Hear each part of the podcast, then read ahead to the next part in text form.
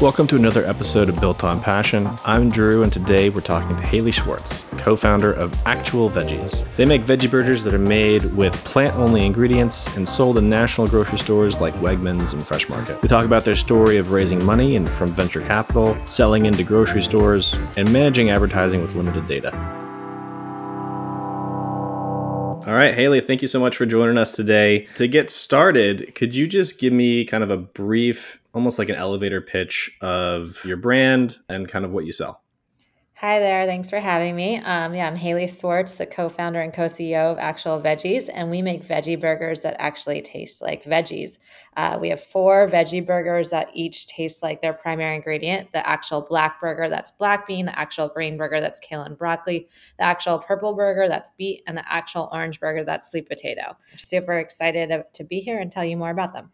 Awesome. Can you tell me a little bit about you and kind of your background? Sure. Yeah. So I started, I'm from California. I went to University of Michigan and I started my career at AOL actually in product and tech and then had a few careers in the startup world and then most recently before actual veggies I was part of the founding team of Alibaba North America. And what we were doing is helping our counterparts in China sort of build the the U.S. office and um, help entrepreneurs work with suppliers in China. So I uh, got to meet a lot of people who were starting their own businesses, and it just seemed a lot of fun, and sort of got the itch to do it myself. That's awesome. That's a really impressive background. I imagine that helped a lot in starting this company. Yeah. So, can you tell me a little bit about why actual veggies? Sure. So, I mean, this is actually a product created for my co-founder. Um, he had stopped eating meat in May 2000, or I would say actually November 2019, and was looking to replace the meat burger. He realized, uh, you know, he started eating Impossible Beyond Burger, and while it tasted that really good, it wasn't that healthy for him. Um, and then on the other side, he went to find another veggie burger at the grocery store and realized, you know they weren't really that experience that you get when you go to a restaurant and have a delightful experience around the veggie burger. And there's a really a, quite enough like a white space to bring a chef crafted like restaurant style veggie burger to the grocery store. I'm someone who I, I do meat, eat meat actually, but I always think about what's in my food and also like a lot of people trying to eat a lot less meat. So when Jason brought me this idea, I thought it was super interesting. I thought there's no way that this doesn't exist. Like there has to be a good veggie burger at the grocery store. But really, you can't find it. So um, we joined together in March 2020, along with my brother, um, to bring these veggie burgers to life. That's awesome. You guys are in currently in stores right now, right? We are in stores. That sounds like super fast. Like yeah. 2020 to in stores today. Tell me about that. Yeah, so I mean, we're really lucky. I mean, I think first of all, our product tastes really good. Not to, I, yeah. mean, I might be a little biased, but at the same time, like I said, like the media beyond Impossible is edu- doing a really good job of educating people on the importance of eating less meat, um, both for environmental reasons and health reasons. And yet, like, there really isn't that many healthy options that are convenient and easy to make out there. So our product, we really had amazing product market fit um, when we came when we came up with this idea. And while we spent all of 2020 sort of developing it and getting our co-packers and sort of getting the bones in place, we started selling in in January 2021, and we just really are just seeing more and more people and more and more stores excited about what we're doing. So you guys basically did the majority of your development and getting started during the pandemic. What was that like?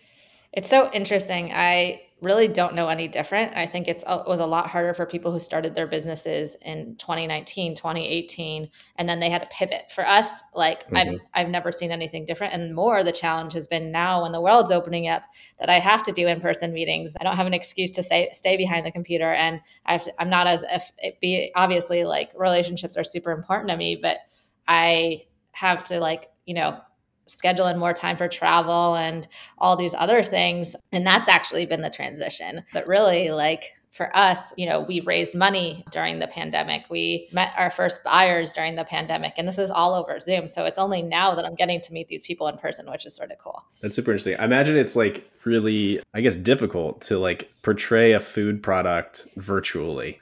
Yes and no. I mean, what, what I try to do is before meetings is send the product to people. So then it really tells its own story. I have to say it's a lot easier to sell a physical product than like what the products I used to be in, which was tech and you know, it's a lot more like a longer sales process. Once you really have our veggie burgers, it sells itself. So that's that's exciting.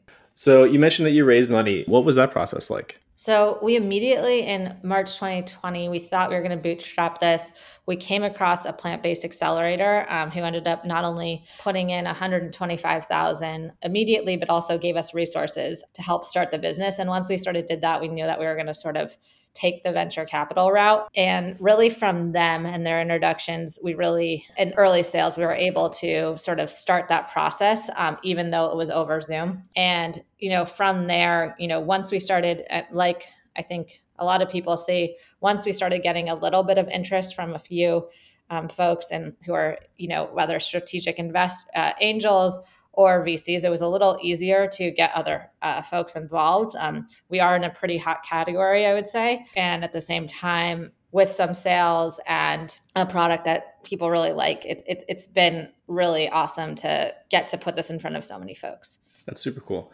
So, uh, I'm, you, you mentioned the resources. I, I, imagine for people who haven't worked with venture capital in the past, there's probably a lot of help that you get from venture capital that's not money that probably helped out. Can you give a little more detail about that? Yeah, I, it is actually really funny. I will say that a lot of people's strategy is to raise as much from one person or one fund as possible, and we've actually done the opposite. We've raised from like basically like we're le- we're happy to take checks as small as. Uh, 25k you know up to i think our biz- biggest check has been like maybe like a million um, what we like is having this huge community of people that we can go to for anything. Like some of our biggest helpers actually only put in 25K and are giving us, you know, because everyone who's on our team wants to help us. And whether that's a connection to a restaurant that we want to have our burgers in, or a grocery store we want to have our burger in, or a celebrity that we want to um, endorse our product, like it's really cool to have such a huge community with different talents and skills that can help us all all these different things. So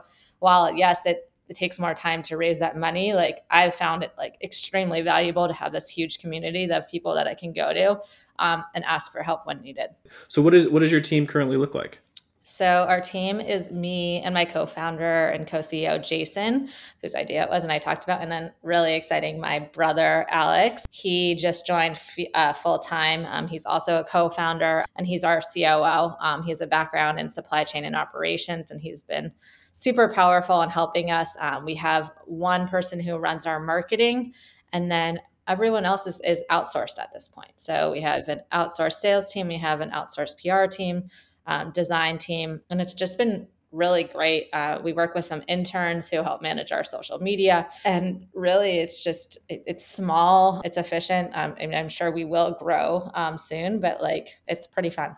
So, what does the process look like to get into some of these major retailers? I guess also mention some of the stores that you're into.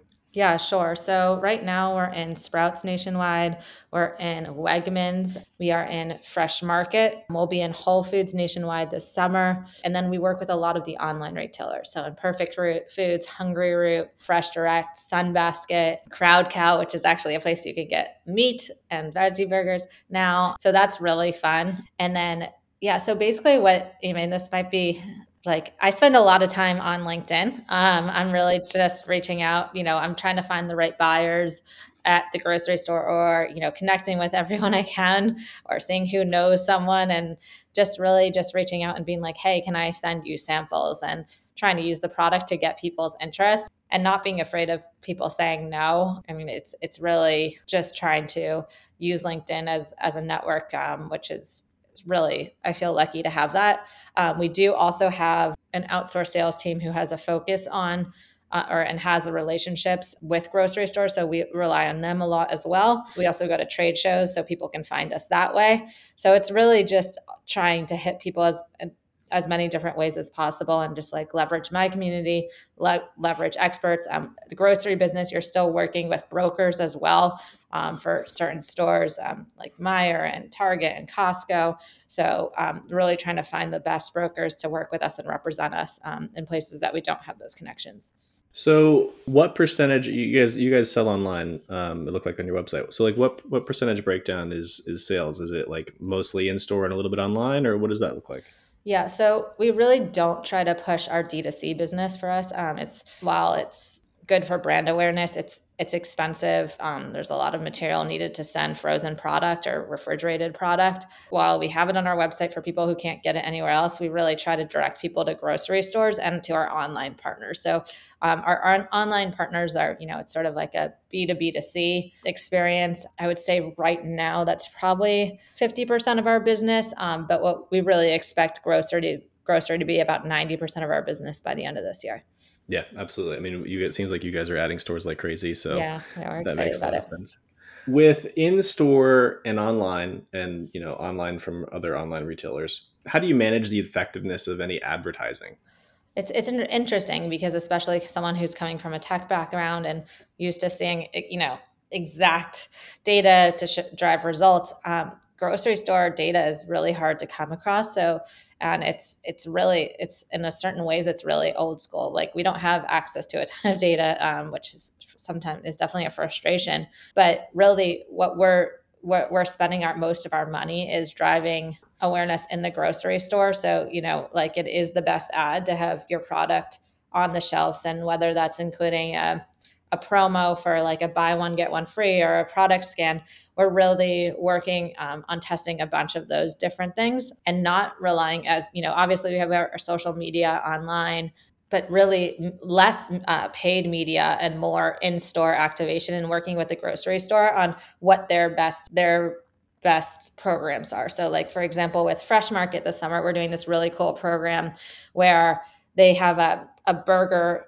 dinner bundle and that includes like some like uh, fries and burger and bun and everything like that. And we're we're part of that bundle for the veggie burger. So they have a beef burger and a veggie burger, and we're going to be their uh, burger. So trying to do really creative things like that, um, but more working with each grocery store individually to w- work on the best promotions. Yeah, I, I imagine the lack of data is like really frustrating because you can't, for example, you couldn't A/B test your packaging to know like whether or not one packaging is selling better than another or how important the packaging actually is versus you know some of the other activations yeah, that's exactly it. There are some grocery grocery stores that are awesome with data. Wegmans is one of them, and I, it's like it, I've never been so happy to see data in my whole life. I like look at it every single morning, and I mean, I guess this would be the same with any tech product or D2C too. There's just so many different variables to understand, you know, why something's working or not working. You know, you might not see any sales and it it might be because the product is out of stock on the shelf not because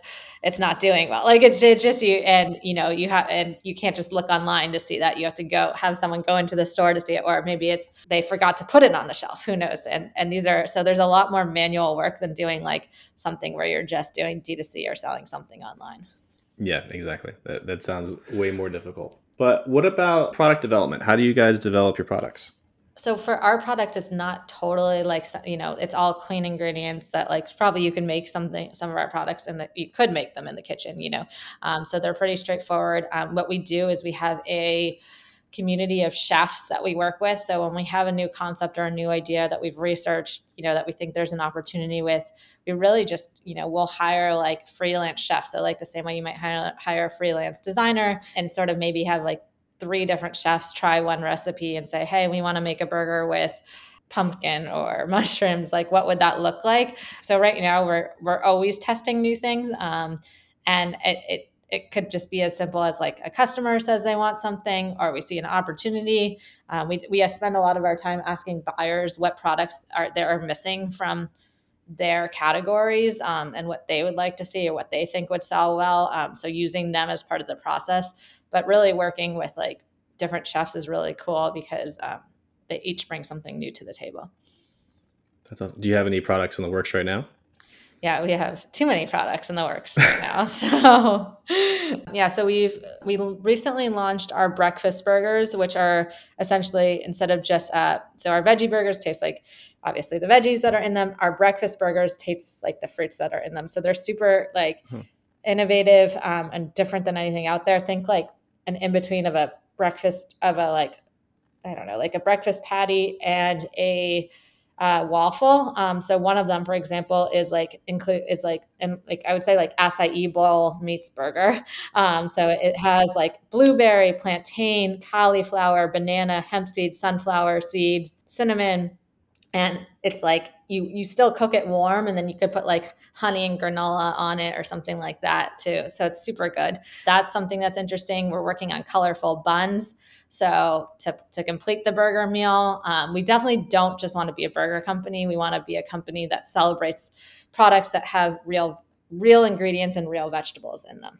What um, what would you say has been kind of the hardest part of starting your business I mean, the hardest part is that none of my co founders and I have CPG experience and knowing when to trust ourselves or, or listen to and say, hey, we're going to do things differently, or, you know, yeah, we're going to go against advice of other people or and when to trust other folks um, and who to trust. It's it's really hard. I think um, i have a tendency to doubt myself um, and i'm trying to get a lot better with just making a decision and going forward with that um, and trusting my co-founders but you know like i said sometimes that voice of like hey we've never done this before. Do we know what we're doing? Is this the right route? How much money should we raise? When should we raise the money? How fast should we go into different grocery stores? How many grocery stores should we go into all those questions like we have a thought but you know there's never a right answer and knowing and someone who like likes to see things as black and white this has definitely been an experience of trying to be okay with the gray. So i mean with that what advice would you give to someone who maybe doesn't have the right the background that you know would, would expect who wants to start a food business today? Yeah, I mean, I think first of all, having co-founders, I, it's like the silliest thing, but like I, there's no way that I could do this myself, and you know, having people who under are in the room with you all the time is really important because like there's so many moments I would give up if there wasn't someone on my side um, at the same and then on the other side is you know having some people around you who know who've been in the industry know what know what they're doing as advisors and then just doing something like so like I think Jason is probably the best at this but like not getting just making a decision and sticking to it versus like I think some people get so scared about just taking a step. So like even if it's wrong. So like for example, like at the beginning of the company, we didn't have our packaging and I think a lot of people would be like, "Oh, we can't send samples." Then we just we went and bought Beyond Burger, took Beyond Burger out, cleaned the packages very thoroughly and put our burgers in them and sealed them ourselves and then went to the print shop, printed like a tray cover and, you know, sent the samples and they were made in our apartments. Like a lot of people would say, "Oh, I need the actual tray. I need the actual like sleeve to do that." And we just always like sort of faked it till we made it and always said yes before we actually could do things. So yeah, that, I think that's incredibly important to be able to like move quickly and not get like completely stuck by roadblocks that yeah. you know would seem like completely game stoppers for you. Yeah. But I mean, that pretty much wraps us up here. Before we finish, I want to give you a chance to kind of plug actual veggies and tell everyone how to find it. Thank you. Yeah. So, like I said, um, the best way to support us is to go to your local grocery store. And if they don't have it, tell them they should get it. And then if you're near a Wegmans, a Fresh Market, a Sprouts, please go and buy them there. If not, you can find them on um, Hungryroot, Imperfect Foods, Fresh Direct, Sunbasket, and uh, of course our website um, as well. So, um, yeah, thank you. And follow us at Actual Veggies and reach out to me, Haley at actualveggies.com if you have any questions. And yeah, that's it. Awesome. Thanks, Haley. It was great talking to you today. Thank you. Thanks for joining us for another episode of the Built on Passion podcast. I hope you enjoyed it. If you are still listening right now, you need to leave a review. Like, seriously, if you are committed enough to listen to the outro, then you must be a fan, and we would love to hear your thoughts. Be sure to share this episode with a friend who's thinking about starting a passion project business. And as always, tune in next week for another episode.